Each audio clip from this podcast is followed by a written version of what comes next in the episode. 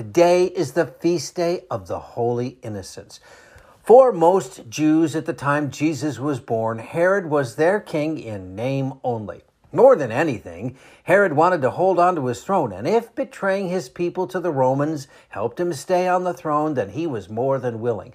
To ensure he had no challengers, he had killed two brother in laws, his own brother, and his wife.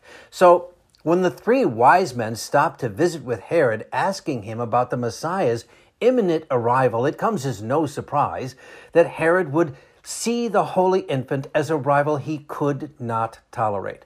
When the visitors from the east fail to return to tell Herod where Jesus is, he flies into a rage and orders the massacre of all of the babies in and around Bethlehem. But Jesus is saved by his earthly father Joseph, who follows the direction of the angel of God and takes the Holy Family into Egypt. Alas, this was not the case for the other babies in the region, as we will hear today in the conclusion of the Gospel of Matthew. Then was fulfilled what had been said through Jeremiah the prophet. A voice was heard in Ramah, sobbing and loud lamentation, Rachel weeping for her children, and she would not be consoled since they were no more.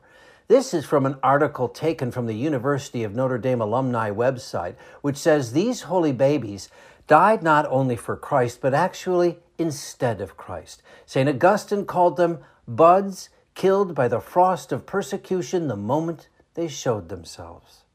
All you holy innocents, please pray for us. I'm meteorologist Mike Roberts for Covenant Network. Have a blessed day.